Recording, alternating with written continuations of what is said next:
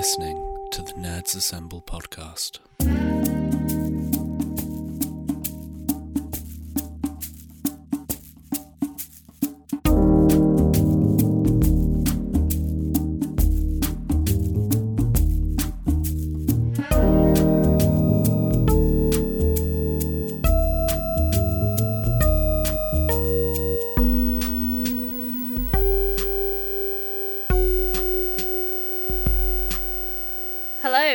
To episode 301 of the Nerd Assemble podcast. I'm Emily. I'm Paul. And I'm Paul, aka Retroid. Uh, somebody told me that it's our 10th birthday this month.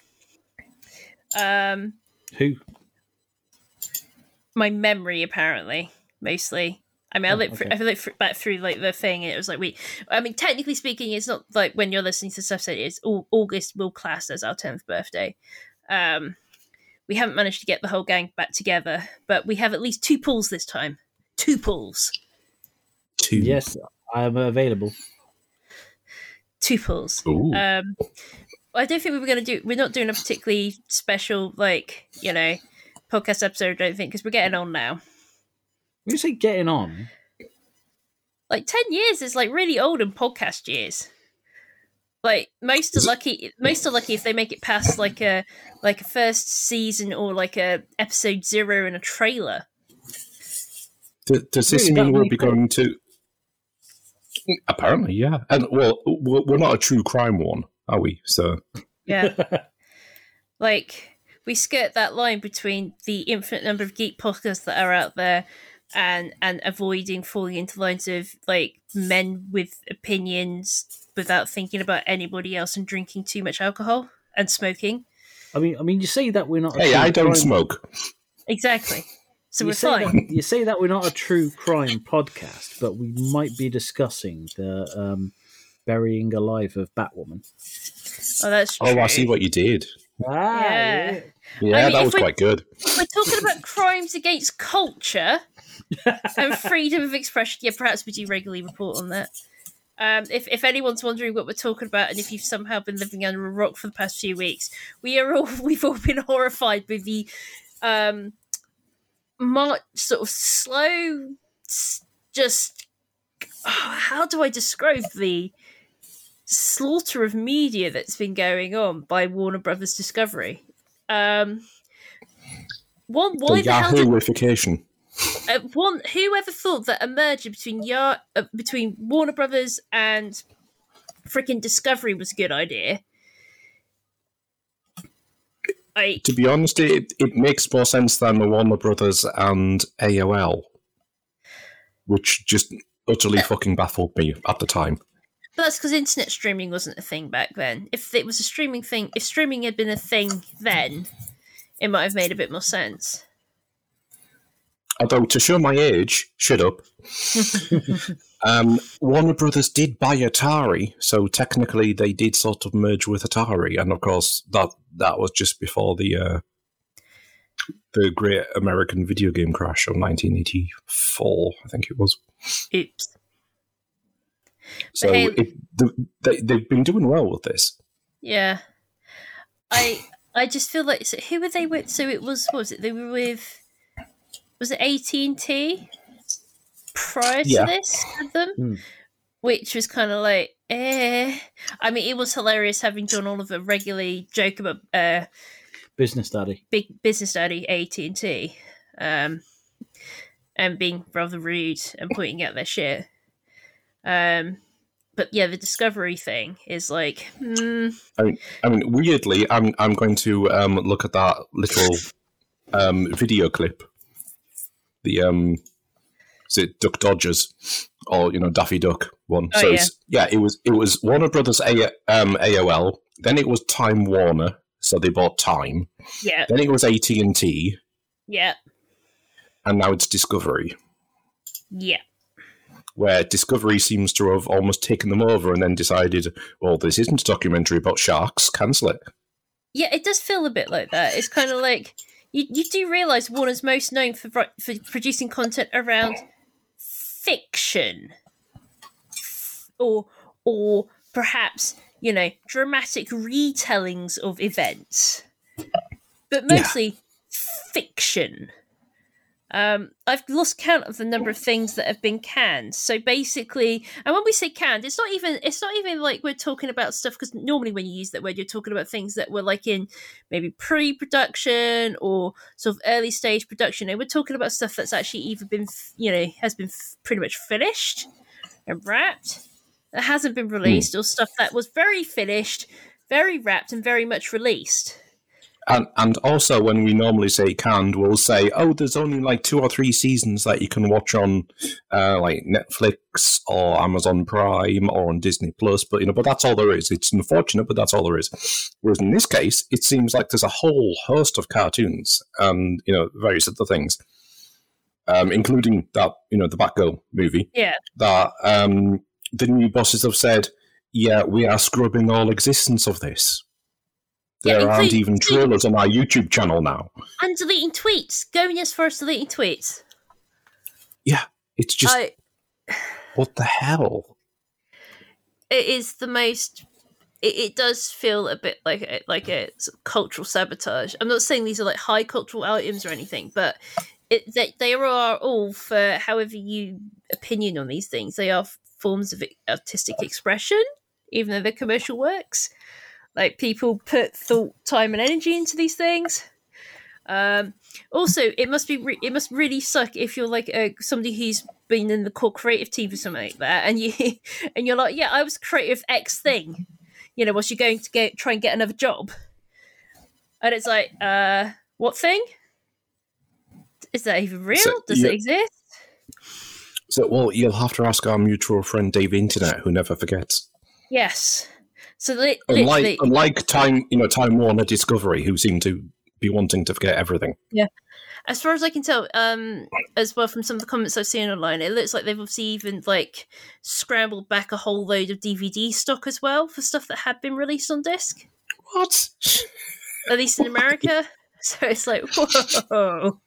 Um, uh, yeah, I think I think It's- Discovery it's- have, have gone too far. Um, and uh, It, it, it's it's like the media equivalent of, oh no, my bank is now a trendy wine bar.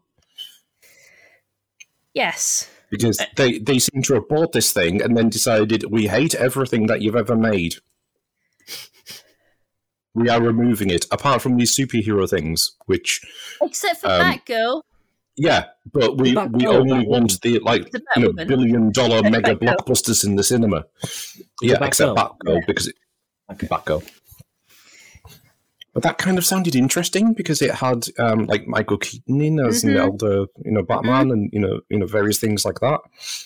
And yeah, as soon as they said, "Oh, it's been cancelled because test screenings were you know showed it was irredeemably bad," it's like, "Oh, my bullshit klaxon is going off, and that's really loud." especially in the Yeah. context of everything else that's been scrapped, including like like the freaking was it um Scooby Doo whatever it was that they were going to release.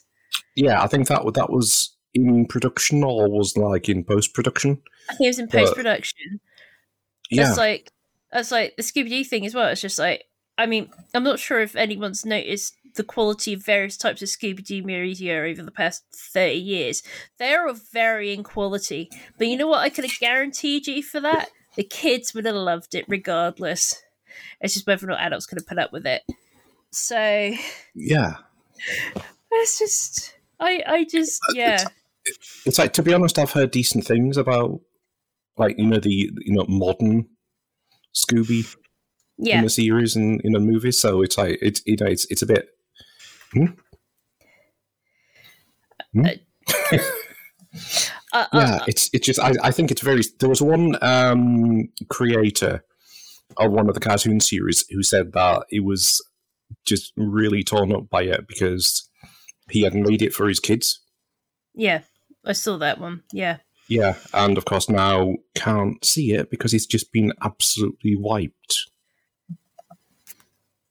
And I'm kind of used to, you know, it's a little bit like, you know, at least when Disney was going around buying, you know, these big companies, like, you know, 20th Century Fox, as it was, um, you know, to add to their catalogue. At least as soon as they did that, they you know they popped up on Disney Plus. I mean, there is kind of obviously you know, we're buying content. Yeah, there is obviously the, the whole Disney Vault situation, which, but at least it didn't, it didn't tend to mean that they obliterated it forever. It's just that for some stuff, it might be a while before you saw it again. yeah, Whereas, th- whereas this is, yeah, it, it just feels like they, they're sort of burning the whole place down. I, I can't imagine there's going to be many people in the industry that's going to want to do a, pro- a f- project for the Warner side of the business going forward. and there was me thinking that Fox were bad for this. It's just this is a whole new level, isn't it? It is a whole new level.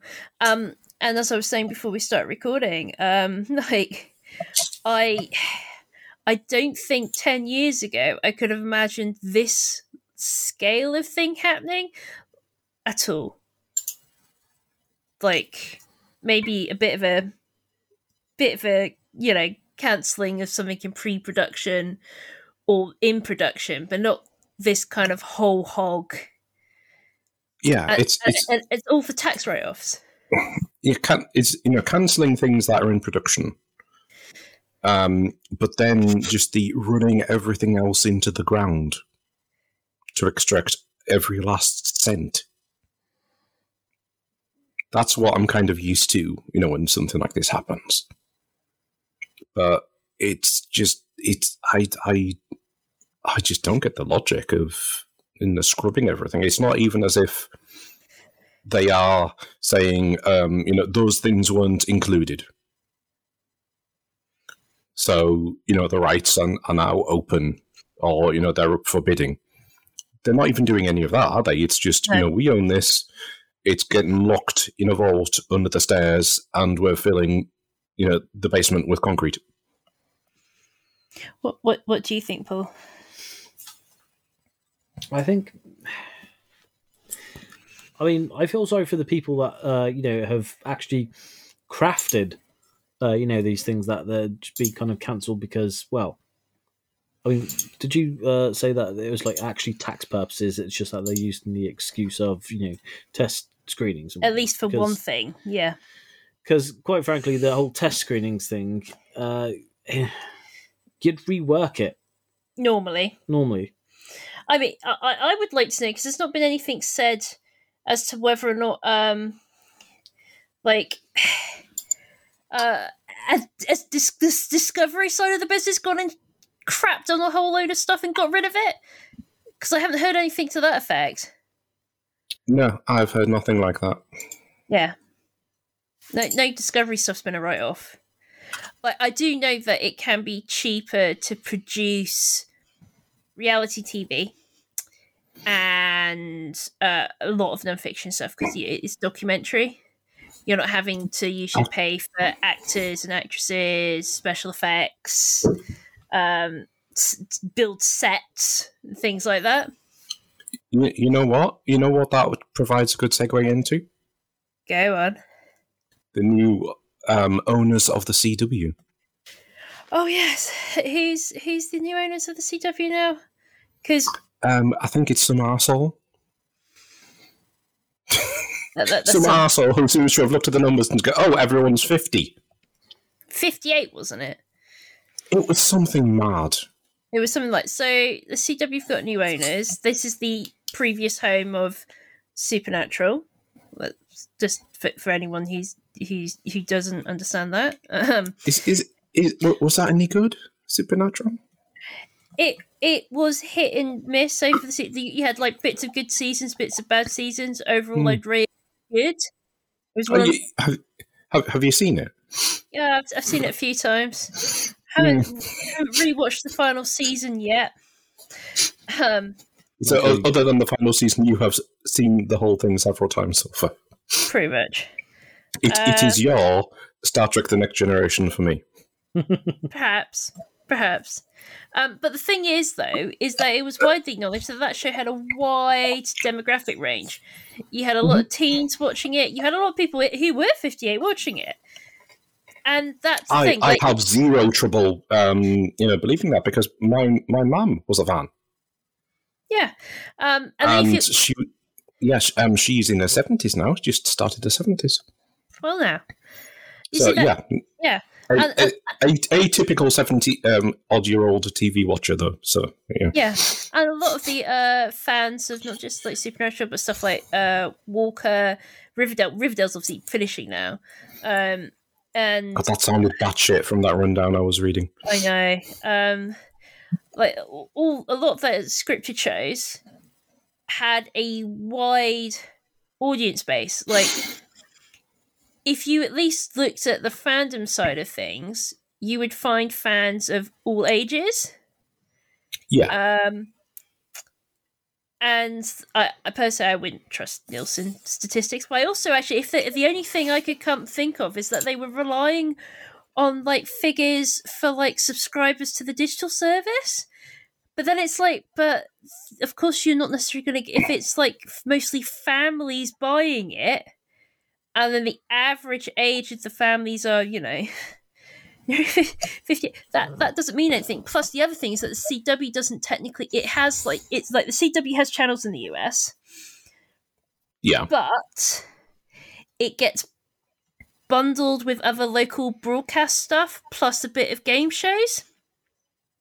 So like cw might be a thing that locally a station puts sports stuff on or things like um was it fat what was that one we saw a few times when we watched it live What the game show game show? What Family Feud? yeah we, like something like family feud to be on the same you know would be on it basically so it's um, it's kind kind of say like an ITV region in the UK. yeah except that after a certain point most of the tv on there in the evening it would be just a whole load of scripted television maybe Hmm. some reruns earlier in the day. Bit of i don't know game shows and local stuff sort of like late afternoon early evening and then a whole load of scripted television. The the American method of doing TV channels is a still a little bit strange. yeah. No i, I get that. Yeah, but um yeah so anyway so that that, that that's the another crazy thing in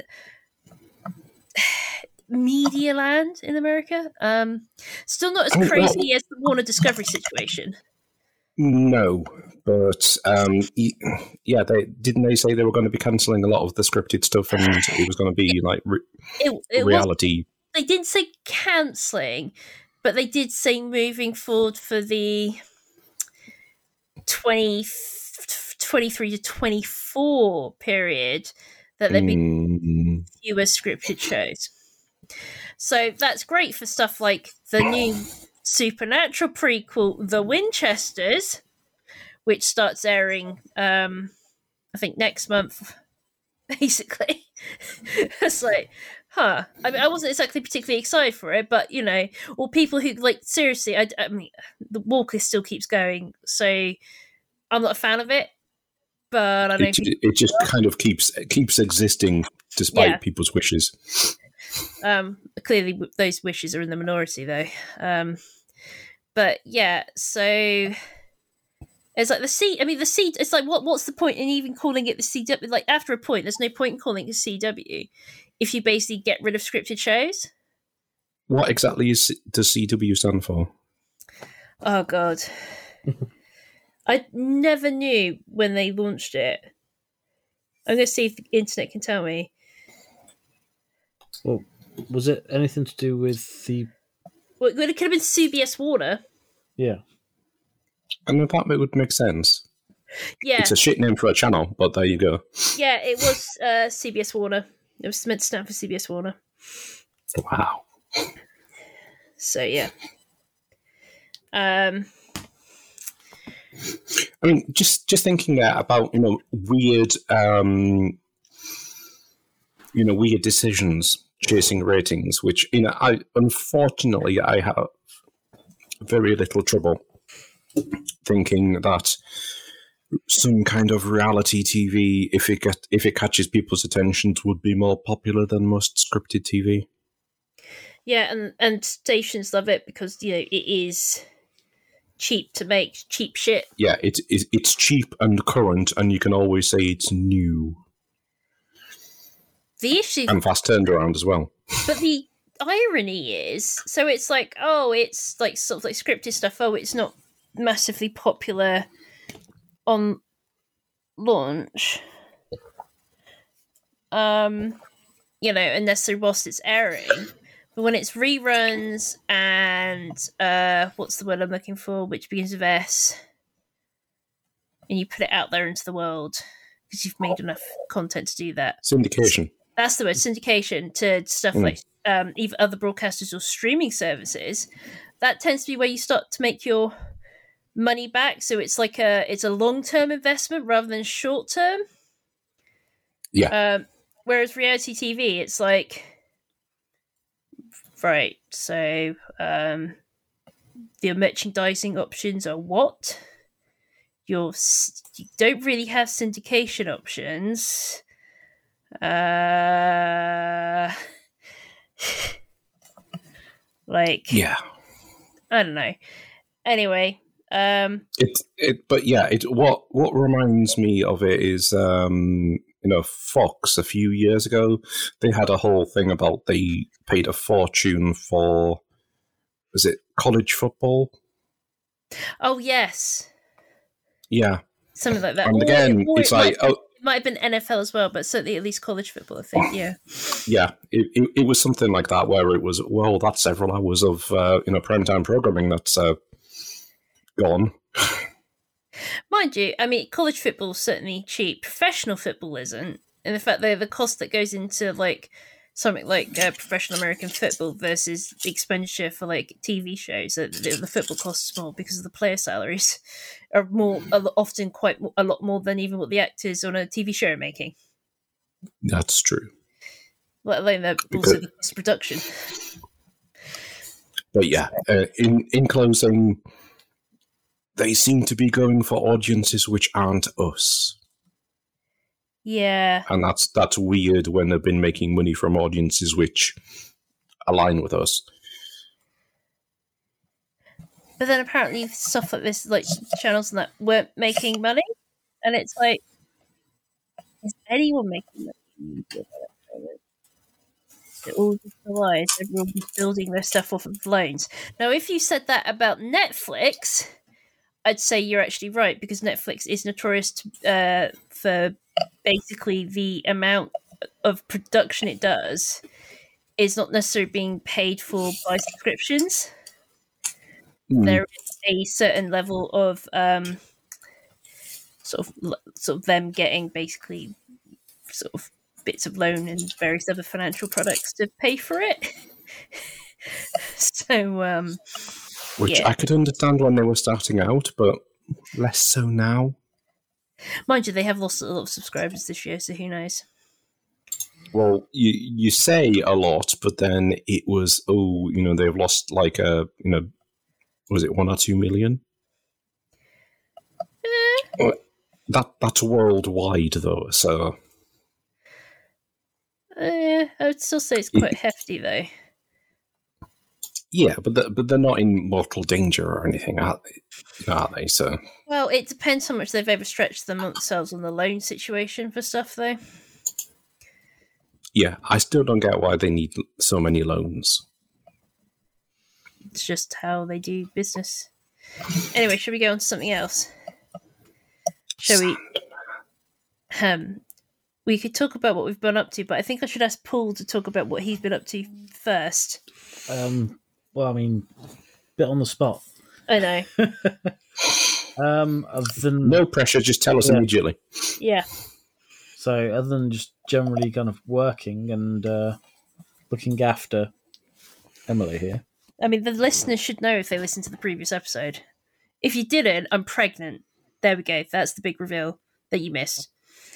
Um, so yeah, looking after you and Baba. Well, Baba to be. Baba to be. Um, let's see. I don't feel like I've been doing much geek wise.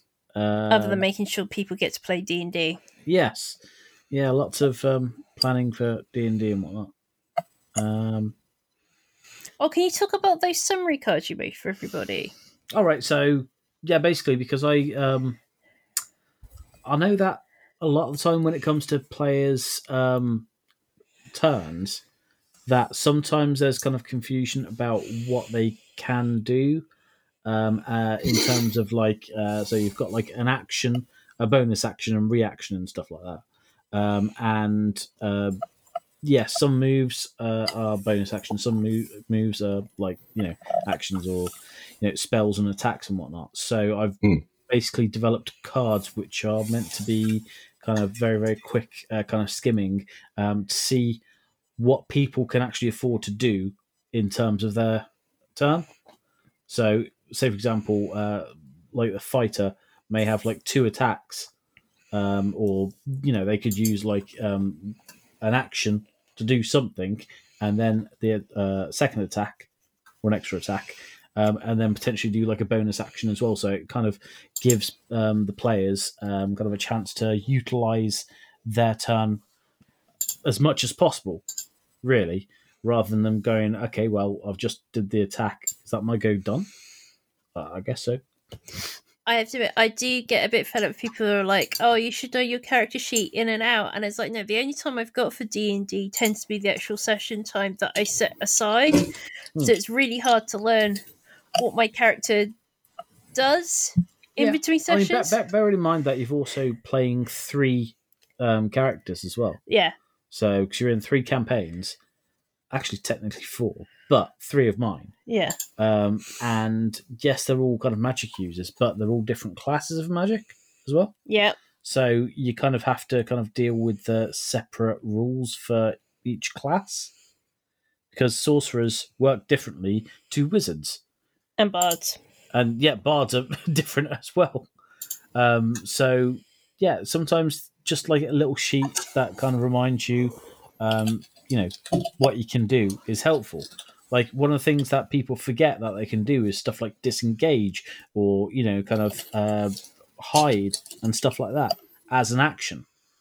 So you know, rather than basically being like, uh, well, I'm a magic user and you know, like I have no magic uh, left, or I, you know, don't have like anything that can, you know, really do well with attack. So I'm just gonna forfeit my turn.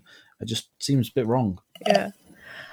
There's also was it that Wizards have released was it that the look at was it D and D zero or one or whatever? Right? Yes. Yeah. Which is basically their, as far as I can tell, it's their almost like D and D as a service, where things are going to be kind of updated uh, and whatnot. Um, but they're not going to basically bring out like a brand new edition like five years down the road and going, you know, oh yes, all those other books that you've collected in the meantime, they're all you know rubbish now. They're they you know they don't mean a thing because our rules have changed. At the same time, though, I dislike the idea that it looks like they're moving to more of a subscription-based model for D and D. I That's what it looks suspiciously like. Because then they bought D and D Beyond now. they have brought D and D Beyond, Yeah. and um, there's uh, they're doing certain things like um, having um, I presume it's like special offers where you can get the book digitally uh, on D and D Beyond at, as well as physically.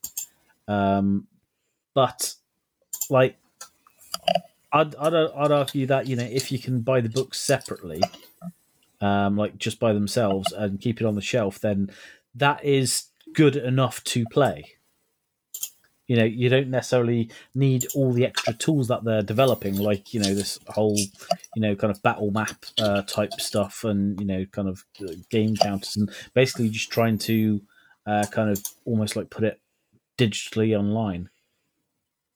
Because yeah you just you just kind of don't need that. I mean i've built my game um or my games rather to be fairly uh you know kind of physical in the real world so you know, I've got Yeah. like little counters for people, um, and you know, I, I kind of print off uh, like you know individual kind of character tokens for the characters and you know the monsters and whatnot, and you know, I try and uh, even even say for example the money.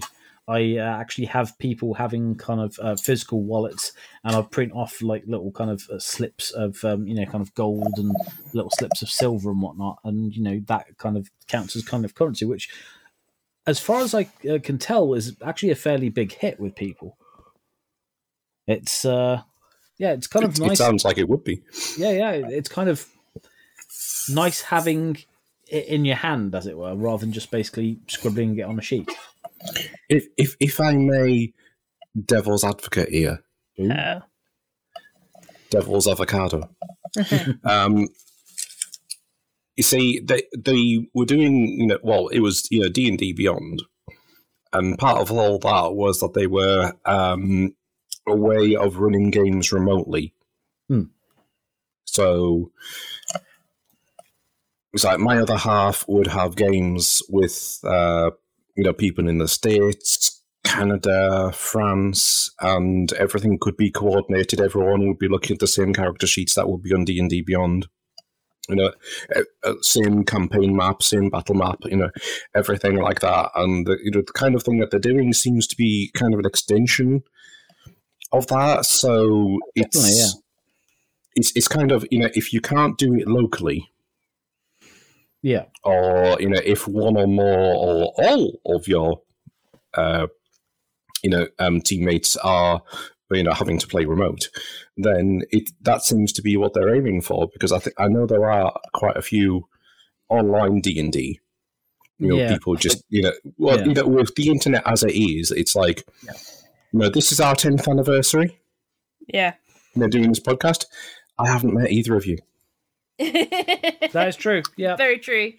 So you know, there's there's an example of the internet in a nutshell. I've met Cookie, Yeah, because you met him. Um, Um, you met him with um. Th- uh, was it at, at the EGX. yeah. So um, you know that was that was nice, but it, it was just a you know oh hello you know etc etc, and then you know we both went off and you know did our separate things. But It, it is crazy. It- I've met I've met people that I've done games journalism stuff with before, but not you. Yeah, and and and then I went and moved about 150 miles even more north. Yeah, but at least that gives us an excuse to go visit Scotland. But I think you'd be pretty much the reason we'd visit Scotland at this point.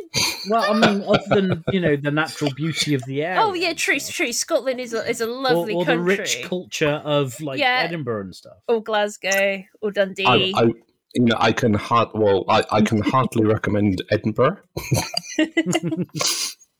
Whereas um, Dundee is um, it's better than it was in years past. You know, from what I've been told. But yeah, Edinburgh is just it's it's a beautiful city, and there's a hell of a lot to do. yeah. And I've not spent uh, anywhere near as much time there, and unfortunately, I've still yet to go to the Fringe. One So year. even even though it's just down the road, more or less now. Well, I mean, uh, going back to the D and D thing though. So Hmm. my suspicion, and this is a lot of companies are though trying to get users onto a subscription based model. Mhm. And Yeah. I, I do genuinely, I am genuinely concerned that they will start to just just stop publishing physical books down the line sooner rather than later. Like that is a genuine fear of mine. So that you Uh, would have to be Yeah. tied into the service to play near current. I mean, I would say that one of the things about D and D is that you can kind of it's it's a license to play it however you like. So you could actually have like a you know, look, if I can't read it in a book, it's not a rule that exists. Then you, you can play it like that. I know it's you know obviously means that you know if they do this whole like oh just only online kind of you know books and whatnot, um, but yeah, you can you can just turn around I know, but I'm, I'm talking about like Yeah. the core, like the core Oh, right. mechanics type stuff. If they start, if they release a complete upgrade of that, and to, to be Yeah. honest, I, I think that they'd um, be um, burning lots of bridges there because I mean I know that um, you know kind of traditionally people have liked you know loads of D and D books on their shelf, and one of the reasons to go on to something like D and D Beyond is for basically ease of access more than to actually purchase items. Yeah. Um, you know, so that that's you know because it's easier to basically just tap into the search bar. You know, oh, this feat, what's it do? Or this spell, what's it do? basically, I don't trust any company not to try and go full Adobe. Yeah. Full Adobe. You know, with the whole moving all of its software to a subscription service. All right, okay. Um, keep in because mind, after, after all, Office has done that, and and today, um, Clip, Clip Studio, Studio. yeah, Yes. deci- decided, hey, we're you know we're going subscription, and everyone was, oh, we moved to you because Adobe went subscription, and you said you weren't going to do that. Yeah. So, So it's like, well done. And they've changed the details of the licenses for impepti- im- impeptituity, Perpetuity. that word Yeah. as well, as a result of this. Although they, they've said that they're going to keep, so I think it's isn't something like Clip Studio One is going to stay in perpetuity and will- will get updated, but like version two or three will be subscription.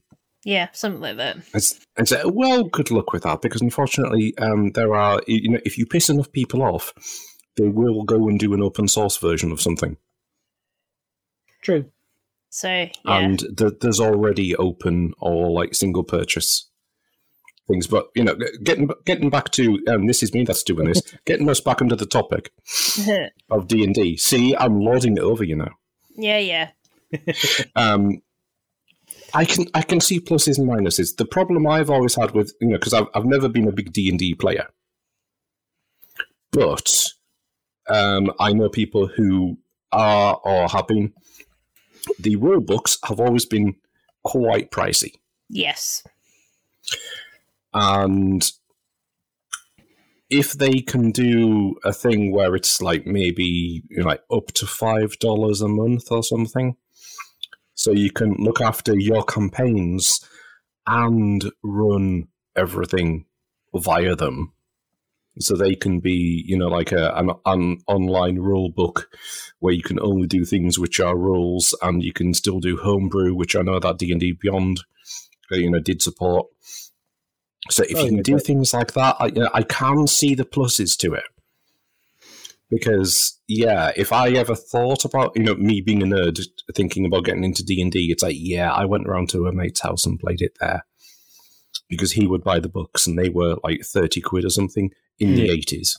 Mind you, So a lot of the books, it's kind of like, except for the player's manual, Mm. you don't necessarily want the other books. They're kind of more that like you might want them for some character creation stage stuff, but it, it tends to make sense if you've got a central repository. Yeah, I mean that, that that's the thing because um, you have like with, uh, just like looking at the books on the shelf right now, and you have obviously the core rule books like the Player's Hand handbook, uh, the Dungeon Master's Guide, and the um, the Monster Manual and whatnot. Uh, a lot of the other Hmm. stuff, um, you do get sort of like ones like Tasha's um, Cauldron? No. Tasha's Cauldron. No, something. No. Yeah. Anyway, Tasha's book. Yeah. Um, and Xanathar's Guide to Every and and there would be scenarios. to yeah. So they're designed to kind of expand you know kind of uh, you know the options that you can do. But a lot of the other ones are more like okay well here's our campaign book and we're going to add in like this new race that you can play as. And we're going to add in a couple of feats here and there. And we're going to add in these really really tiny tiny things. Um and yeah you basically end up kind of getting the the book mostly for those other things despite the fact that you know that they're, they're a tiny tiny you know kind of um Yeah. option as it were to how to play uh, and the rest of it is basically just you know this campaign that there's that they've written Now, what I, you know, I, I suggest this to you. Would you be okay with something like that if they said that, you know, maybe, you know, like every month you were subscribed, you would not only have access to everything, but they would add scenarios. And like maybe every few months they would have something added. So it would be like a, a different character race or a class or, you know, something like that, or a new object or you know something mm-hmm. like that. So it, it was contributing to the whole expansion. I mean, I'm not entirely sure about, um, you know, kind of uh, subscribing for stuff like that. I know that you can kind of purchase components uh, of the Hmm. books on D and D Beyond. So I've done it before, where I've basically been like, well, you know, I I don't really uh, want to have the campaign of X. Uh, I just kind of need this race or these magic items or whatnot, and you're able to kind of purchase those separately, which is quite quite nice. Um, Yeah. In terms of like subscription, um, like I'm actually a paid subscriber subscriber to it because um, otherwise I would only ha- um, have a certain amount of kind of character. Um, you know, uh, Yeah, yeah, yeah. I know exactly the thing because by Um, unlocking yeah, that. Sorry. No, I, I was just going to say uh, my other half had uh, a- an active subscription just to get like extra, you know, character slots and you know things like that. So you know, keep track of every, you know, all the different games. Exactly. So um, you know, you have like the uh, these kind of extra kind of little bits here and there for subscribe for you know for paid subscribers. Um, so basically, not being able to kind of unlock the latest kind of stuff is a, already is a kind of bit weird for me. Like you know, you have to purchase on top of your subscription, which you know, Yeah, yeah. I'm, I'm never a huge fan of things like that. I would just rather, you know, if you're going to do something like that, if you're going to be adding things, I would much rather have you know, like a base subscription that I Hmm. don't have to think about. Makes me wonder what the campaign length or the length of campaigns Wizards thinks people are playing. So almost every single campaign that we've ever played, I mean, let's admit, like different bits of story happen. Okay, maybe maybe I should call it stories. Every single story we've played, Mhm. um, which sometimes also includes stuff that's official, as in like an official quest line or something, has lasted multiple years. Yeah. And so my issue with people, but with somebody like the, Mm. you know, this stuff getting changed on the fly. It's like, right, well, we were already playing with shit to happen in this way. If you start end up ending up with like players are using online, players are using off offline, including if Yeah. the DMs are using mostly offline, and stuff think like people suddenly wonder, well, no, stuff doesn't work this way, it works this way, blah blah blah blah. It could get interesting. I, I have a prediction, and you may not like it. Uh oh. I think for a start they will keep publishing the books, Okay. But I think it's going to be more like collectors' vinyl albums. Oh. If you see what I mean, yeah. it's going to be you can subscribe to us and you can get all the stuff. You know, just like if you subscribe to Spotify or you know whatever you you know or Apple Music or like Amazon Music, you get the monies. But then if you want to buy a book, yes, you can, but it may be. I, you know, I'm not even sure about this bit. It may be a little bit pricier. But it- taking the they, they may just keep Yeah, that they may just keep it at the same price or you know whatever but i i think with everything becoming more online and no mistake i think that's largely a good thing especially when it comes to like massive rule tomes like this um, I don't necessarily see it as a negative at all that it's you know, it'll be moving more online. I mean, But my, my, It, my- it's just yeah. It, no, go on. I was going to say my issue with um, stuff moving online is the fact that, um, well, for a start, when we actually tried it at the beginning of the pandemic, um, we tried, I think, going on Roll, roll 20. twenty, Ugh. and that experience um, sucked. Even paid. Even paid, it sucked because trying to basically get everybody connected, um, you know, everybody's, uh, you know, kind of trying to, you know, talk all, over each other and whatnot. Um, Yeah. and even even the map that I'd kind of, you know, kind of created, stuck, you know, kind of uh, quite quite a while into creating, um, and trying to use the fog of war and whatnot. Um, It's still managed to cock up. it still managed to cock up. Exactly. Um, so that, Yeah. that kind of put me off uh, to a certain extent. Uh, and, you know, I agree with you, like, in the sense that um, it is good that you're able to kind of play D&D with people from across the world. Um, but what I've also found is that um, when you have players that are online only, a lot of the time they get distracted by stuff. So if you're not Yeah, I have seen this in time, yeah in action. Uh, then they will basically be like, oh, you know, they're just nipped off to the loo, or oh, they've just reading on uh, this article about you know something on their phone, and they kind of miss important information uh, from the Mhm. game itself. Uh, whereas if you're all in the same space, uh, you know, you can bounce off each other easily, um, and you can basically it makes it easier to focus. Um, and yeah, there's kind of no substitute for really, you know, much Oh, like yeah, I video mean- games, uh, multiplaying. There's no substitute for just sitting on the sofa with somebody interacting. Lar- I mean, largely um, speaking, online is like a poor substitute for in person. Hmm. But yeah, it. I mean, my main issue would be, you know, if I, you know, if theoretically I got big into D and D, Yeah. um, at the expense of everything else I'm I'm doing and I don't have enough time for. But anyway, um, if I did that, and if I could say buy the books I wanted, but it was like you know digital only, or you know I could buy you know a more expensive like you know collectors. sh- You know, sparkly, shiny hardback, dragon scale coated, you know that kind of thing. Hmm. You know, I would probably go just go for the you know the online only digital copy. And if I didn't have to pay a subscription, or if I could play like a free tier and just use the digital, um, you know, manual that I had bought, that would be me perfectly happy for like eighty percent of the time. Fair. And it, it, it's just you know, so long as you can do that, because there's still a free tier of D and D Beyond, isn't there? Uh, I believe so, although I'm not entirely sure what features you're actually able to use. Yeah, Uh, you you probably like limited character slots and Yeah, yeah. you know things like that. But you know, if you can still do it on the cheap,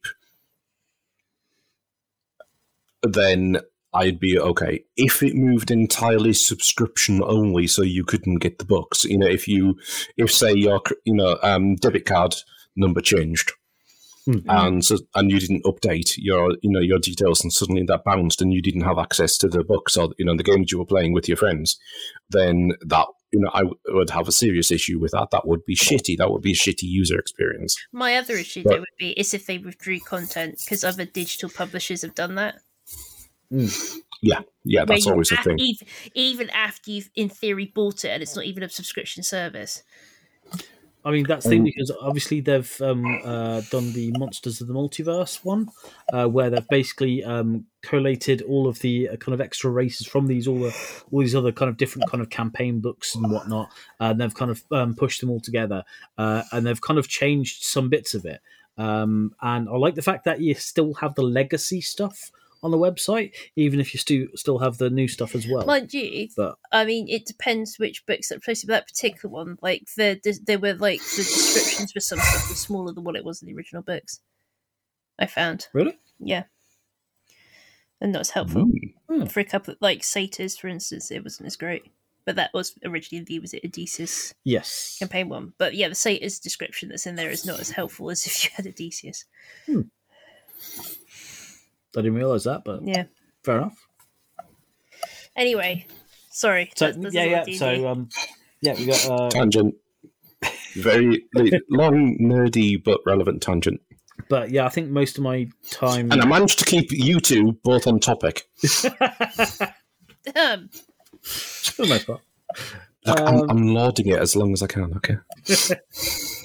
But um, no, I was I was going to say uh, so yeah, obviously, kind of uh, organizing like D and D in terms of um, you know, kind of all these little bits that I kind of you know do for do for my players because I I, I like my players very much. Um, and Good job, um, yeah, kind of yeah, and uh, yeah, obviously, kind of coming up with the the whole kind of narratives between like the three campaigns that I'm running as well. Um, so and just kind of having like bits uh, that kind of they kind of uh, are connected in the sense of like things from one campaign uh, kind of do actually affect um, you know the others and and vice versa and whatnot. And it's just yeah same same uh, basically world just different time periods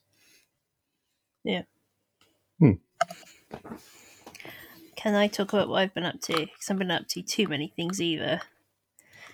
so Uh, I, I'm going to talk about what I've been up to. I haven't done too much either. sure Um, so I finished watching the US version of The Office. It was How, very how many seasons was that? is it eight or nine? I think it might have been nine. Nine seasons. Um, it was I know there was a lot. yeah. Um, I enjoyed it. It was a very. It felt quite. The characters were quite different by the end of things, but it was nice that there had been growth over nine seasons. Um, but yeah, so that's all I'm gonna say. That I enjoyed it. I'm still never gonna watch the UK one. Just never, unless somebody digitally replaces a certain character in it. What? Ricky Gervais. pretty much. Then I might watch it. Um. Uh, what else? Uh, I've gone back to watching Bob's Burgers. So, Um, hang- hang on, may, may I ask how many episodes is Catherine Tate in? too many. Yeah, that was my fear. She, um, It's like two seasons. yes, because I think uh, Michael goes. That's far too many. Yeah. Michael goes, I think, at the end of the seventh season or something, Yeah. Isn't it? Um, and then they basically bring in um, like Catherine Tate and uh, oh, what's his name? The the guy that played uh, Daniels in Stargate, uh, the movie. David Spader, is it? Okay. Sounds, sounds about right. Yeah, Yeah. yeah. David Spader was in Stargate, the movie. Yeah. Yeah. Um. It maybe it went on longer than it needed to, but yeah. So Yeah. Kind So of. it, it's seven seasons. That's what I'm hearing. yeah. um, but yeah, so I'm back on Bob's Burgers. I'm on season three at the moment. Um, I because I went and saw the movie in a cinema over the summer holidays. Um, I'd You went. We went, um, and I'd watched season one before, and I've rewatched it recently. Um, I mean, but but I I it it wasn't it isn't until after season one that I realized just how adult the animation is, and then how much they toned down for the film. what I remember from the film is that there was a fly in the screen that kept on buzzing round the place, blocking its like you know a fly shape on the project on the screen, and basically just like every now and again you'd kind of uh, kind of see it kind of go really out of focus where it's kind of closer to the uh, you know the the the source the light, and then you think is it is it just going to burn itself? And then it'll kind of come back uh, to the And front la- of the screen and and, just like be So like, did, Yeah. did, did it think it was a moth or something? It did seem to. It did seem to. Um, but anyway, um, But this was like during dramatic tension as well. yeah. This. You know, you know, you know, the episode of Breaking Bad, the but the cinema version. Oh, the one in Yeah. the, the, Yeah. fly. Yeah. Um, but yeah, so I'm on on to Big Bob's Burgers season three. Um, and I'm really enjoying it. I haven't watched like an animated comedy in a for a while that I've like enjoyed because it is way more enjoyable. So while than- that's damning. well, it's not, you know, it, it's far more enjoyable than something like your your your, your originally Seth MacFarlane fair, but he's hardly involved with it anymore. Everything else, um, it Futurama, like when they brought it back, wasn't that great. No. Simpsons has been ich for um over a decade, two decades. Uh, I. I think they made the right decision that they only made about seven or eight seasons of Simpsons. um oh what should we call it uh stuffbox been terrible for a very long time uh and then Lo- like i've enjoyed lower decks but it is Yeah. one of the Hmm. few Rick and Morty for the first two to three seasons. i'm not sure far. how i felt about the last one Yeah. yeah but i'm actually enjoying bob's burgers but i'm also very early into its history at the moment so How many seasons have, has it got? it's got quite a fair few An amazing number because I, I just thought, oh, I've you know I've watched about half a season, something like that, you know, the first season, and then I turned around and they're saying, oh, you know, Bob's Burgers season thirteen, yeah it is and I said, what? It's 13. It's it's something like that. Let me check. Bob's Bob's Burgers. has Thirteen seasons. yeah, thirteen seasons. Wow. This is bloody hell. Yeah, hence it We've got, got 10 seasons to go. hen- hence why it probably got a movie. Um, yeah, so I've been watching Bob's. I've been genuinely enjoying it. The family dynamic in that is because Bob's not that stupid, which is really nice. He can be a little bit obtuse at times, But, he's, not like yeah. other TV, either live action or animated Yeah, dads. so I mean, obviously, you've got like Peter Yeah. Griffin, basically just kind of an asshole. Even Thingy who, from American Dad, I mean, it's obviously also someone, Yeah, but yeah. it's fucking stupid. All the dads in South Park are of questionable intelligence. Uh, Sim- well, obviously, Homer Simpson is It's designed just- to be like you know, Even if we go outside of adult animation, we go to something like was it freaking Peppa Pig? Like her bloody dad's an idiot. They st- they start they start they start everyone young on this representation of dads who are stupid. And actually, I find it really frustrating because my dad's really fucking smart, and it's like I just want to see a TV dad that's It- it- not stupid. It's, it's kind of a drip, drip, drip, isn't it? Because it, it's like, you know, you're fine with a certain character being stupid. It's like, you know, no one has a pr- real problem with Homer being, you know, an idiot. Yeah, But when it comes to, you know, like your 10th sitcom or series with, you know, with an idiot dad, and it's just, yeah. Or It's you know, like- it's it's it's a, it's a it's a bit like um you know all the sitcoms of the seventies and eighties where all you know all the mums were constantly in the kitchen and they were just a background character. Yes. I mean, even like in like in The Simpsons and Family Guy, you know, basically the mother figure is basically far more capable than she's able to be, uh, because she's stuck at home being, you know, the mother figure, and Yeah. that's that's all she can be. Yeah. which is kind of I mean, ridiculous. like, like, think about it. I was just thinking because I was trying to think of like sitcom dads outside of Yeah. animation now who were like, oh, pretty cool. Like freaking um, John Ritter as Paul Hennessy in Eight Simple Rules. He was a really cool dad. Hmm. Um, you can't even say in something like, um, oh, your classic uh, Home Improvement. Like, what's this? Tim Allen's character can. Yes, he can build shit, but in fact, everything else in his life, he's dense as hell. True, true. Like, seriously, there, there's the thing. Anyway, so I've been watching Bob's Burgers. I'm on to season three. I obviously have a long time, long ways to go. Long ways to go. Um, but that is my chill out thing at the moment. So I, I, I have to spend a lot of time lying down. Uh, at the moment, What's that, basically. Emily? and it, it might be because I'm pregnant. Um, uh, in, in order to make things less uncomfortable, uh, and so rather than watch random YouTube, um, if I can, I uh, Which, to be fair, we do uh, a fair amount of. yeah, We, we, we have our, you know, kind of, you know, yeah, I know, parasocial relationships with, you know, certain YouTubers yeah, stuff. like the click For you, very much the click. or or call me meets food. Beard meat, food, beard meats food is actually really good. Yeah, uh, various burgers. And then the, oth- the other thing, so uh, I've been writing a thing for work, which will be out hopefully in the next month or so after it's gone through design. Um, but as part of that, I read the book um, Flying Blind The 737 MAX Tragedy and the Fall of Boeing by Peter Robinson, or Peter Robson, however you want to pronounce it.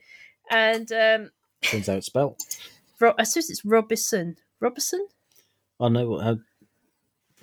Hold on, hold on. Uh, what does it even say? Peter Robinson. Robinson. Um, so yeah, so uh, uh, you you guys remember the tragic uh, plane crashes before the pandemic, right? Well, I mean, you say, do you guys remember? I've heard this, you know, the tale of it. A couple of Okay, does now, Retroid remember the tragic airplane crashes before the pandemic? The the two that happened within like five months of each other. Yes, So this Yes, book is this book is basically an accounting of a of, of like the history of Boeing and then how we got to this point where these crashes were even po- uh, possible, and then the fallout from them happening, and the investigation and stuff that took place. Because keep in mind that it resulted in Boeing being fined for for conspiracy to commit fraud by the Justice Department in the US. Uh, they got fined two point five billion dollars, not million, billion. So which is bad. Yeah. um, Well, um, it's not great, is it? it's not great. No.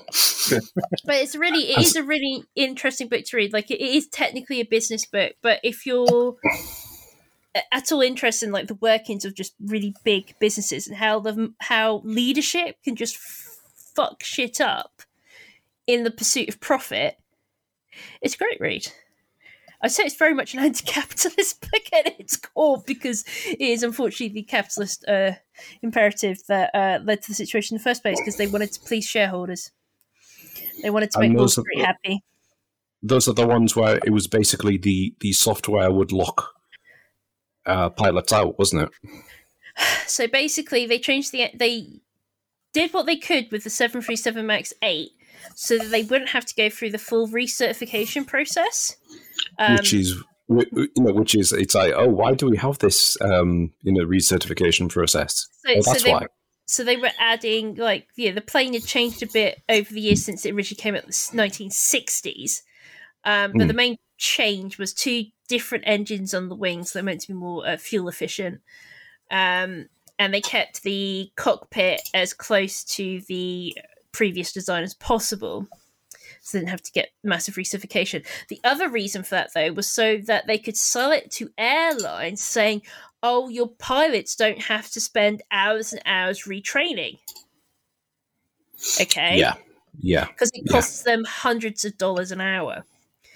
Um, well, ooh, you know hundreds of dollars an hour you know ima- imagine comparing that to say ooh a few hundred lives at each go like, I think it's like something like 346, 356 people between the two crashes that died in the end.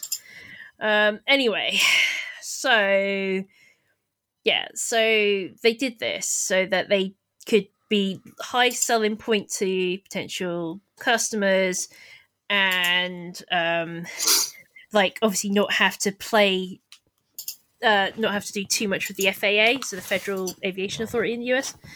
yeah Uh, but the thing is, there's those two new engines. Those two new engines. Um, yeah, so because of these two new engines, it would cause a problem that the plane would try to pitch up a lot in some circumstances. because it so changed the balance didn't it Yeah. And so they had to Yeah. find a way to stop that. But of course, the cheapest option to do that would be through software, not hardware. and we all know software updates always go right Mm.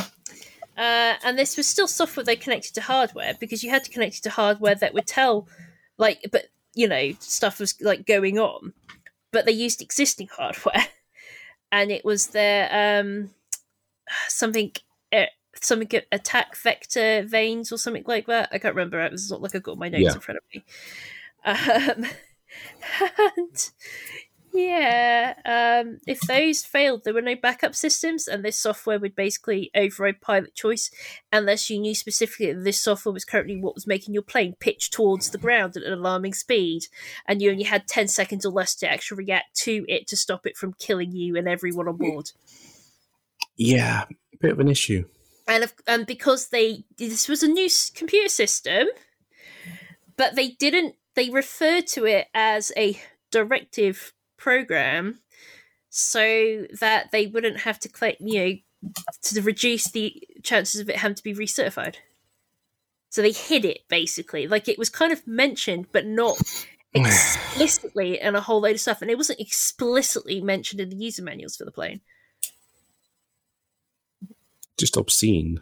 Yeah anyway so you can read that if you want to understand how you know shit can go so very very fucking badly wrong in a business. Um uh do you want to write that one down? So um so yes that was that's been that was like one thing. I was also reading something about theranos which is the thing about the elizabeth holmes startup company that went bust and cost its investors oh cost its investors Yeah. six hundred million dollars when they went under. Uh, she's waiting to be sentenced. She's going to be sentenced next month in September. that Um, should be good She's been found guilty. It's just they're waiting on Dean's sentencing. 'Cause that, that was the magic all-in-one test wasn't it Was it well, kind of? You know, it's like a, a device that Mm. you give a blood test to, um, and uh, it would obviously you could test it for various things, Hmm. um, but for reasons which, if you went and watched the the Dropout, which is available on Disney Plus in the UK and Hulu in the US, I tried watching it. I couldn't deal with it because it was too dra- dramatized. Uh, yeah. but um yeah like it basically it, it might have worked but not the way that she was forcing everyone to do it so and I've, read i've read a book about that as well but i can't remember it as clearly so i'm not going to mention it by name but anyway um in theory nobody died as a result of, of theranos but actually that there might have been some fallout from it because they were used in um, trials for people who were ill Hmm. so yeah. Anyway, so that's I think that's pretty much me is, is those three things. Um I'm currently reading the second expanse book, which is is it Caliban's War, I want to say, by James A. Corey. Um it is dramatical as the first one. So that's always fun lots of dramatical. I don't know how many books in the series there are, but I'll, I'll just keep asking for them for like birthday and Christmas. I think, basically, So give me more. yeah, because I'm not allowed. Um, I've been buying new books when it's been factual stuff that I've wanted to know about, but I've been trying very hard not to buy new fiction books. Basically, Um, because I've got a backlog of over hundred.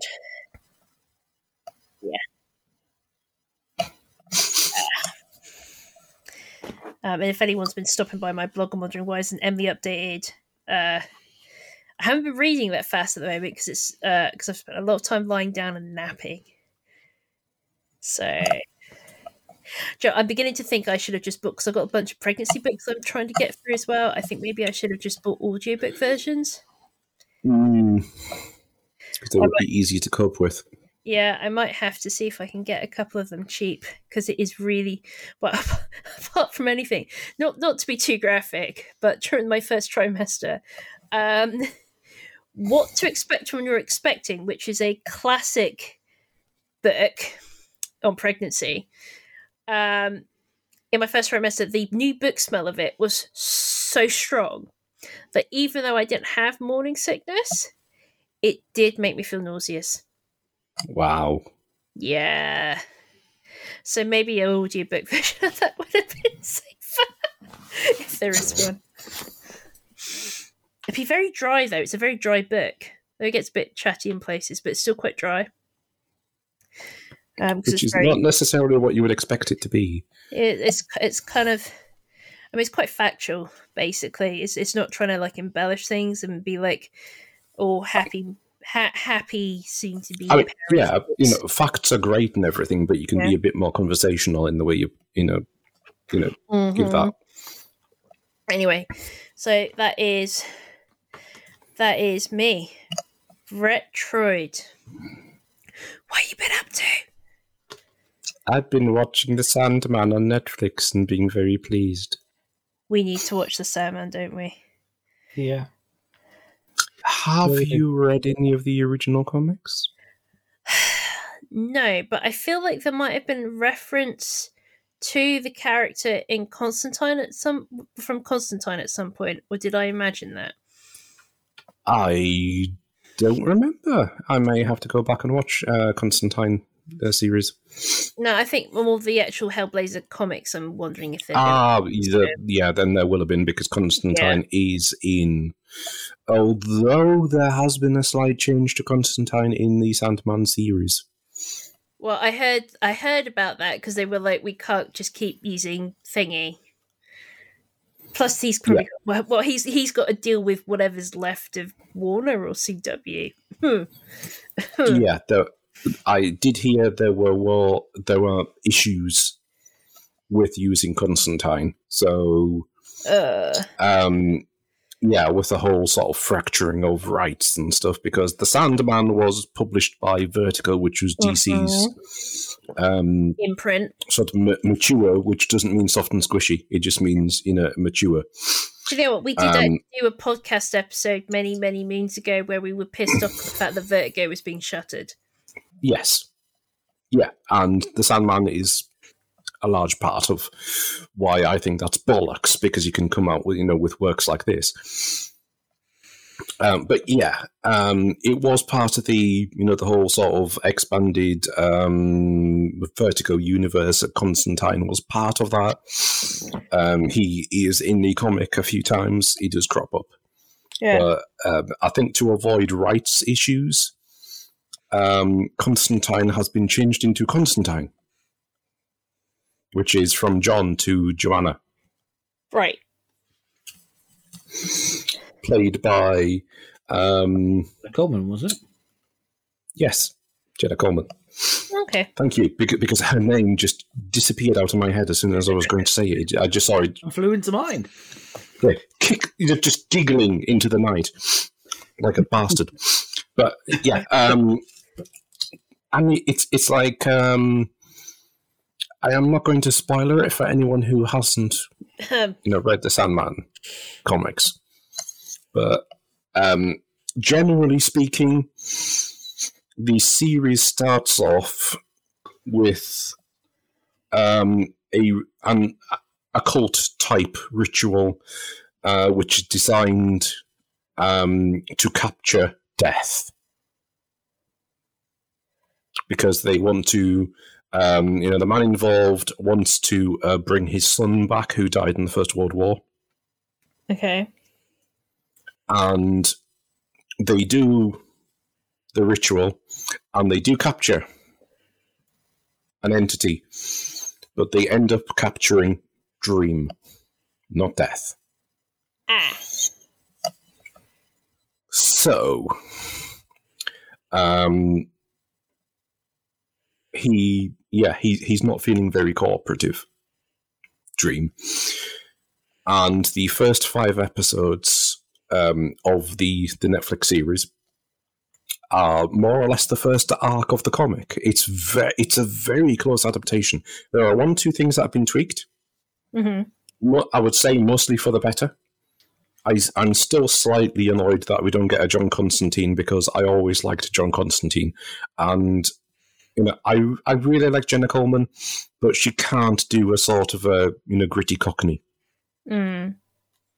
So it's kind of a okay. I'm just going to accept that this is a different alternate version of Constantine and not you know the one I was looking forward to seeing. Yeah. You know, other than that, the casting is it's spot on. And I'm assuming Um, there hasn't been too much fallout about the fact that Lucifer isn't being played by Tom Ellis, but it's been played by what's her what's the, her name? Oh, Gwendoline Christie. There we go. Yes, she does a very good Lucifer. See, this And one, one- nothing in my head. Names just. Yeah, it's like thank you because usually the names just disappear out of my head as soon as I'm about to say them. So it's set you up have been a lifesaver twice so far. Um, just this episode. But um, one of one of the little things that, uh, as an example, Lucifer, um, you know, has in this series is that uh, she, you know, they're constantly slightly backlit, Mm. and I noticed this, and apparently that was to give the impression of a halo that you couldn't see. Ah. So Lucifer looks angelic,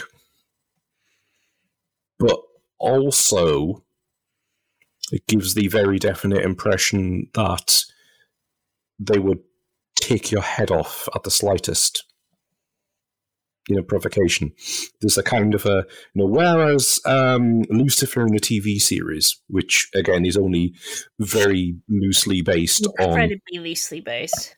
yeah. And I liked the series, but for fuck's sake, it's a police procedural. Fucking Fox. But um yeah, I like Lucifer in that, but you know, the Lucifer in that is a sort of a you know, a charming playboy. Mm. Uh, whereas the Lucifer in the Sandman is more like from you know what I remember from the comics, where if you remember, they are a fallen angel. They were the favored amongst the angels and they have been sentenced to rule over hell. So Lucifer is an angel who doesn't want to be there. That's consistent. But yeah, so yeah, uh, Lucifer's got this sort of air of very pleasant rage. And it's just, I love the Lucifer in this. It, um, because first of all, as soon as I saw it, I thought that could work. You know, Gwendoline Christie as uh, Lucifer. But yes, actually seeing them in the series, it was like this works, especially with the sort of um, hair they've given her, where it's um, sort of you know slight curl, slight cherub curl. So other than her wings, that are more sort of like you know like leathery hell wings, does look you know angelic and out of place. But yeah, anyway, um, the the first five episodes of the series are are the arc of lose of a dream being uh, captured, escaping, and then reclaiming the the tools of his trade, which is um, a ruby, his sand, and his helm, and that's where Constantine um, comes in, because um, you know they know well they have had the sand that he's after. So you know, it's the kind of thing that ha- crops up uh, again and again in Sandman, where you will have you know these characters who will crop into a story because they just you know they happen to be you know related to what's going on. Um, you also get a little bit of uh, Constantine's past, which is uh, includes Newcastle, which you know is one of the reasons uh, Constantine is r- kind of reticent about using magic because they they know how badly it can go wrong when you know just enough to be dangerous. So that was more or less right out of the comic as well. Um, and then episode six, you've got a two-parter, which is it's basically an adaptation of two issues of the comic, um, which were uh, two of my all-time favorite comic issues of anything, Hmm. and they managed to pull it off pretty damn perfectly. And that is the sound of her wings, which is where Dream um, spends, say, a, in a, a day in the company of uh, his sister Death. And they're just siblings. They're talking. They're, you know, you know, he's doing the "oh, I didn't want to bother you," and she's calling him stupid, you know, because you know he's the younger brother, and that, you know, that all that kind of thing and that's done really well. Some of them I'm pretty I haven't gone back and checked uh, for all of it, but they were almost exactly as I remember them in the comic. Some of the people um, she claims, or rather, she's there to help. The, you know, the moment they die, Hmm. and the whole description that she gives to Dream, and you know, saying about well, your purpose is to you know, um, you know, run the the realm of dreaming where people can, uh, you know, encounter their dreams and nightmares and things like that. And you know, my job is to basically be a friendly face and to help them on basically to help them on because you know it's never said what happens you know if anything happens next but you know.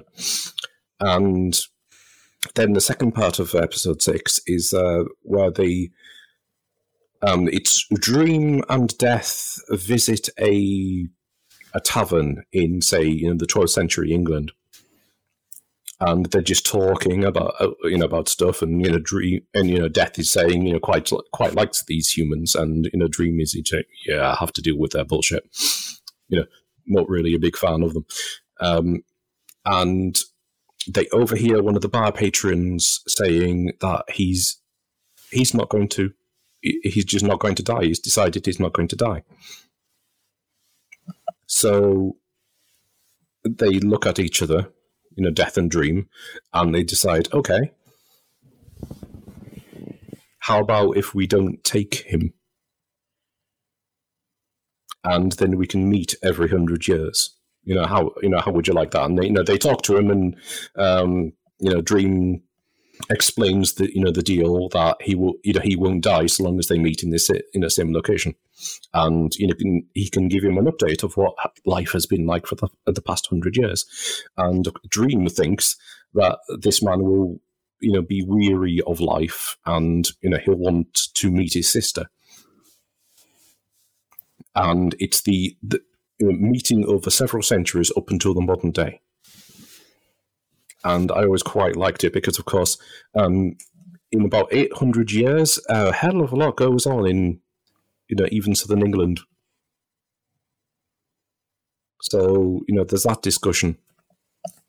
Um, and then episode seven to ten is another arc where it's it's basically it's um, Dream having to deal with some of the dreams and nightmares that have escaped you know his realm while he was imprisoned,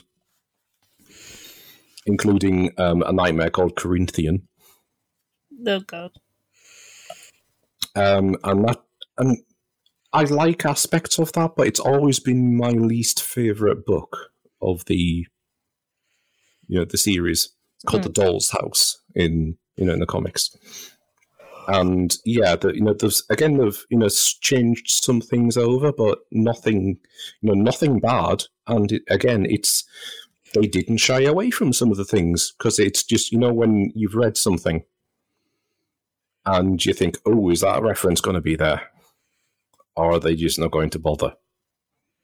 And it turns out, no, the reference is there, and say, okay, so you did actually go ahead. Okay, that's you know, I'm pleased, but good because that was the whole part of the horror of who these people are, really.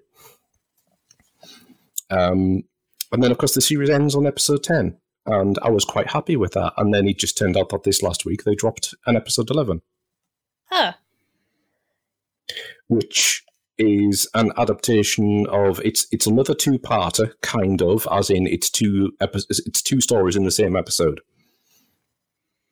and um, it's two very good ones as well. So it's Dream of a Thousand Cats, which is uh, they do. I wondered how they were going to do this, but it turns out they they do it animated, and I'm fine with that because it's what cats dream of, and also the fact that the endless don't just appear to humans. The endless appear as humans because we're human. So in anything that dreams is going to encounter Dream. Cat's Dream. so, of course, they're going to encounter Dream, but they're not going to encounter a man. Oh. And it's what what cats dream of and what they want to change. Uh, that's all I'm going to say. Okay. Um, and the, the second part of the episode um, is a writer who's had you know one breakout massive massive success book, and he's got a big book deal for his his next one, whether it's a sequel or not. The problem is he's had two years of complete concrete writer's block. So he talks to another, you know, he he gets wind. There's another author who also had writer's block and somehow managed to get past that and had a huge writing career. And he brings him an, an offering that it was requested that you know he needed. And it turns out that this writer has captured the muse Calliope as in a you know a demigod who yeah. would help, yeah, um, it, who would help inspiration, and that's how he got past his writer's block. So that means then that the muse hasn't been going off around to other people. That means the muse has been his prisoner. Oh boy. And it's not been a willing partnership because he's um, basically bound her with uh, a very old ritual. So it's it's kind of a you know a situation like Dream found himself in, Hmm. but worse, seeing as Dream was just sealed. Um, but this new writer, he's a good man, you know. He just he just needs to get one book, and if she'd just help him.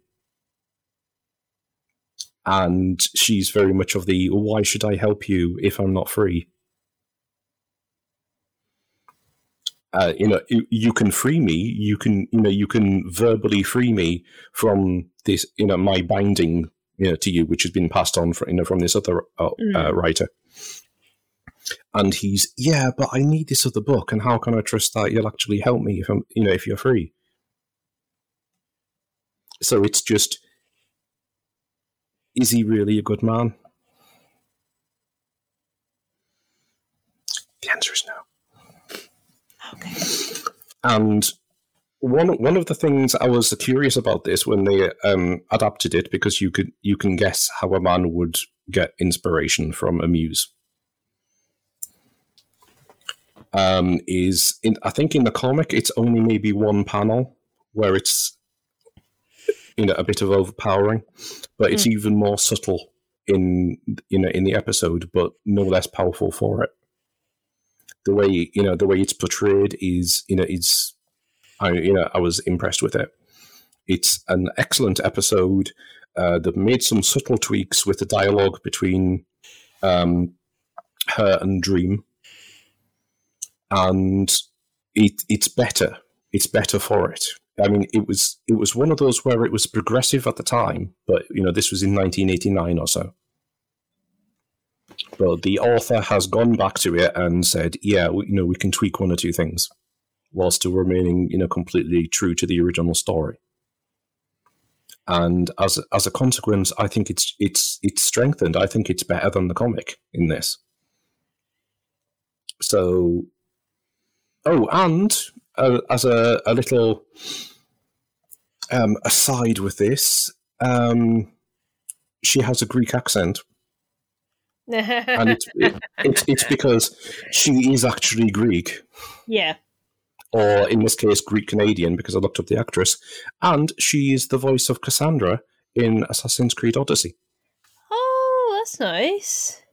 Yeah, so it's like, oh, now I know what you look like as well, and I can see the resemblance between you know when they slightly base the you know the player character Yeah.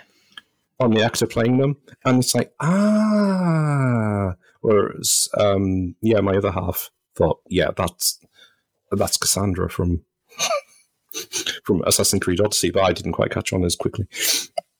But it's like, yeah, it's so it's it's nice to see her in something, and it's it's basically so far the Sandman has just been a an incredibly pleasant surprise. Because when there's something that you've enjoyed so much over the years, because I read it, ooh, probably about halfway through its run. Mm. Um, a friend loaned me, you know, but you, you know what it's like when you go, oh, I've not read that, and it's like, I am your dealer now. Here are, you know, here's five graphic novels. You know, so I, you know, I went and read them, and go, these are rather good, and I ended up, you know, buying them myself and, you know, reading it while it was being published.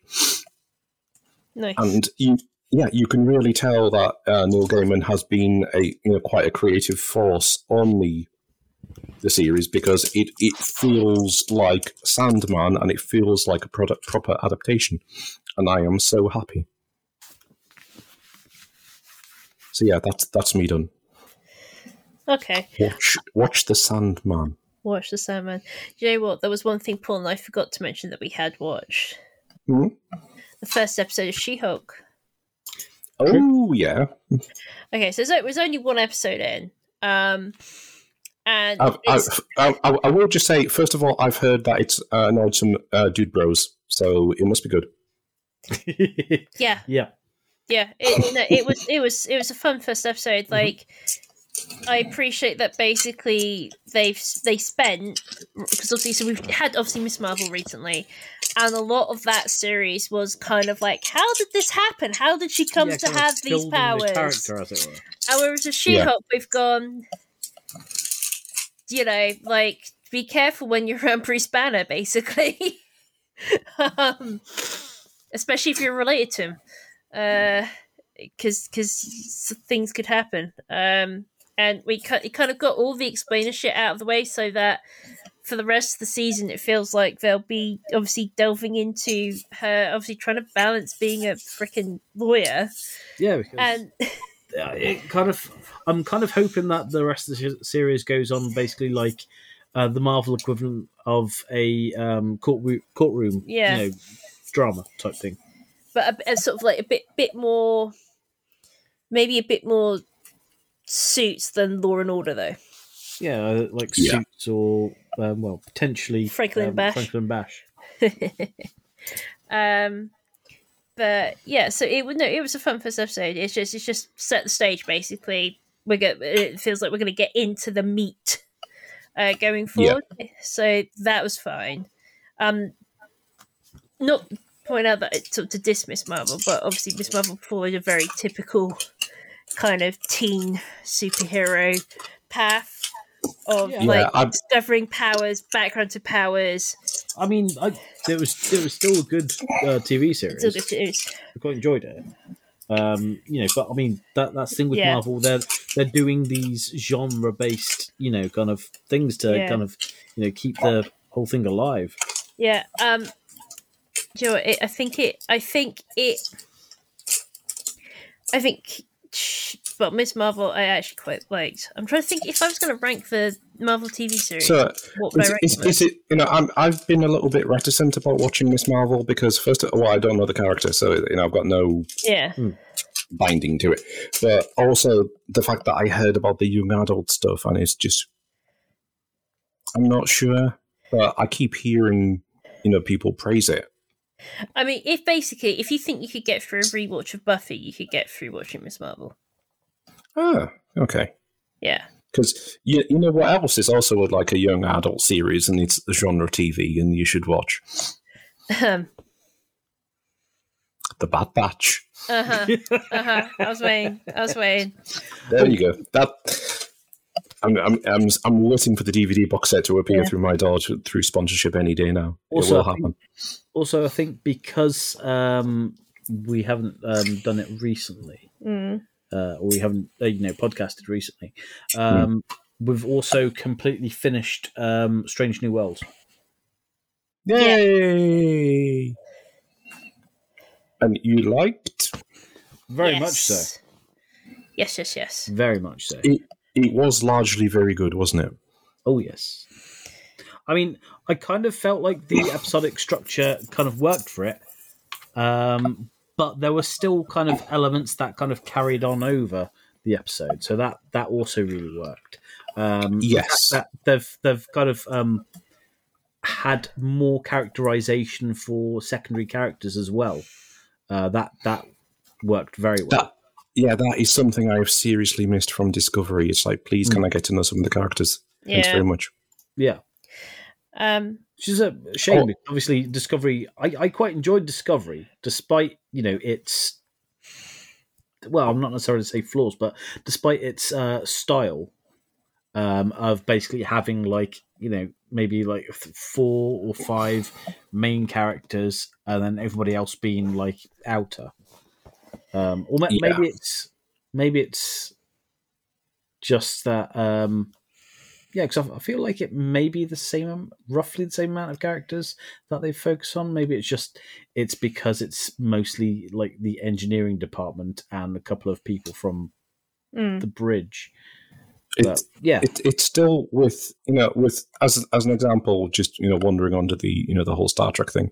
Yeah. Um, if it was more like you kept having a helmsman and a navigator at the front of the bridge, that you know who would just you know they might crop up once or twice, but they were generally just different people. Hmm. That would be fine. But the fact that they are the same people throughout four seasons and I barely fucking know the characters, Mm. yeah, it's just uh, that that's the kind of issue that I have uh, in uh, you know I have with Discovery. Whereas there are characters who you know without who you know they you know roughly kind of who they are, but only in that you know she's a really good captain, she's a really good navigator. Well, you know, um, pilot, not captain, but you know, you know so you know Yeah. Detmer and Yeah. um, Olawale, Work, I think her name is. But Sorry? Yeah, it's it. Ola, um, Detmer and Olawale, I think is the, you know the um. Okay, I thought it was Awokeson.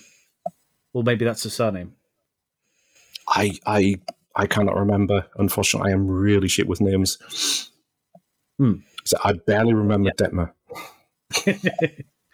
But I mean, But, um, in Discovery, you've got um, like, uh, Yeah, it's, it's, it's kind of apologies in advance if I have um, fucked up a name. but you've got obviously Burnham, Saru, you've got um, uh, Stamets, you've got uh, uh, Doctor Dude. Um, uh, I want to say Wilson, but I think that's the actor's surname. That is the actor's name. Oh, what's his name? I can't remember his name, but the Doctor. Yeah, Um, and you've obviously got um, is it Adira as well. Um, you've got yeah, Reno, Culber. Culber. That's the one. Uh, you've got Jet Reno. Um, Yes, obviously, who, who who is obviously just about the best character. uh, but yeah, you've uh, had Tilly. Uh, you've got Book uh, from like season three and four. So it's it's not as though it's literally just focusing on like one or two characters. There are you know kind of a selection of characters there, but it Yeah, does but I weird having the helmsman as not part of that, you know, the main kind of not necessarily clique, but the main um, kind of structure of the episodes. I mean, she had that little character arc where they had come into the future, and you know she wasn't dealing with it well. Yeah, But other than that, very little. Hmm. So it's a bit annoying. But yeah, gen- generally speaking, I really liked Strange New Worlds. definitely looking forward to another season of it. Uh, looking forward to Picard season three. Um, obviously, we've got I'm, um, I'm, I'm less looking forward to Picard season three. Uh. I'm also not. I was really Yeah. disappointed with the second season. I mean, just I I would be more looking forward to it if they hadn't said that they'd already filmed it and it was done back to back with season two. is that because basically there's no way that they could have um, basically been able to feedback from? And refine. Yeah, Yeah, it's it's just can we please have more than about two or three episodes of story spread out to uh, like ten episodes, Mm. please. Um, Anyway, uh, the stuff we're going to be watching though going forward. So we're also aside from catching up with Sandman, um, House of the Dragon, the Game of Thrones prequels started this I- week. I saw there was um, I think there was someone recording just like a New York apartment block. Mm.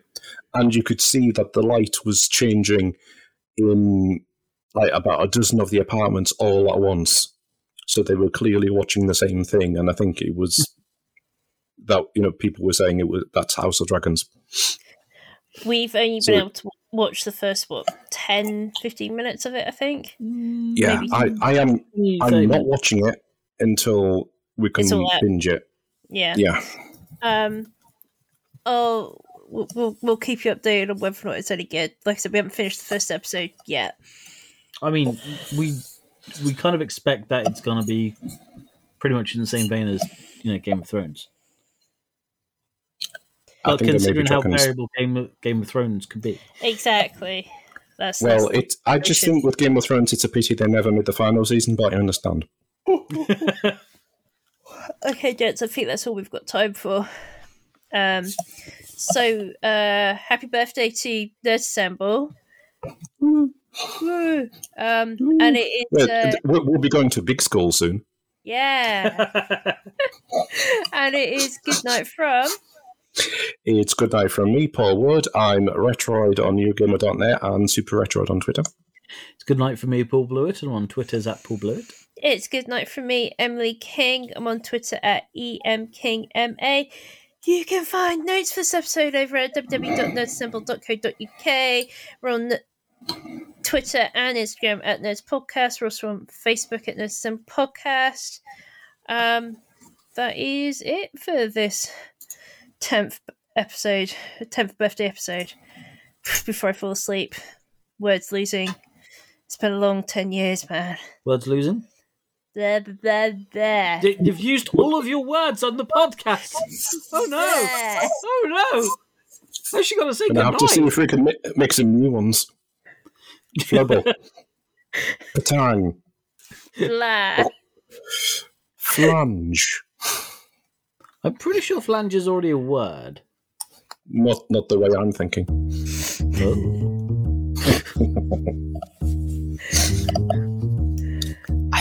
Good night. Good night. There. Flange. Tell you what, the next ten years of Nerds Assemble podcast is going to be really fucking weird. It's, it's, it's all part of the um, the flange universe.